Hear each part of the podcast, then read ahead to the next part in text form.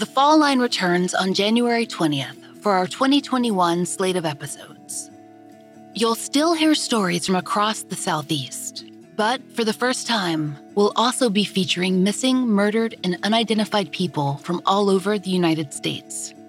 These national cases will be released all year long, and we'll also be bringing you fascinating interviews with new experts, advocates, and investigators, like Todd Matthews of the Doe Network. And some of your favorite guests, like forensic anthropologist Dr. Amy Michael, are returning to offer their expertise. This year, we'll cover unsolved cases from Texas, California, Georgia, and beyond. You'll hear a long form series on a little known Atlanta serial killer, one who was never caught and who many believe might have been a member of law enforcement. We'll take a look at more Doe cases, at the cases of elderly missing persons, and you'll hear from families who have harnessed social media to pursue justice for their loved ones.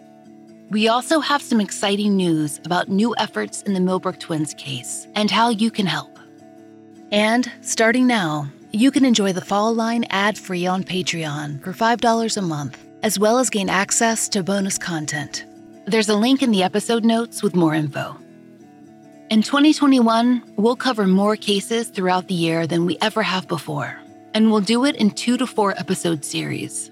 And, as always, we'd like to hear from you, especially if you're a family member seeking help with a cold case. You'll find a case submission form on our website and linked in the show notes. We'll be back on January 20th with our first set of episodes, so stay subscribed and spread the word.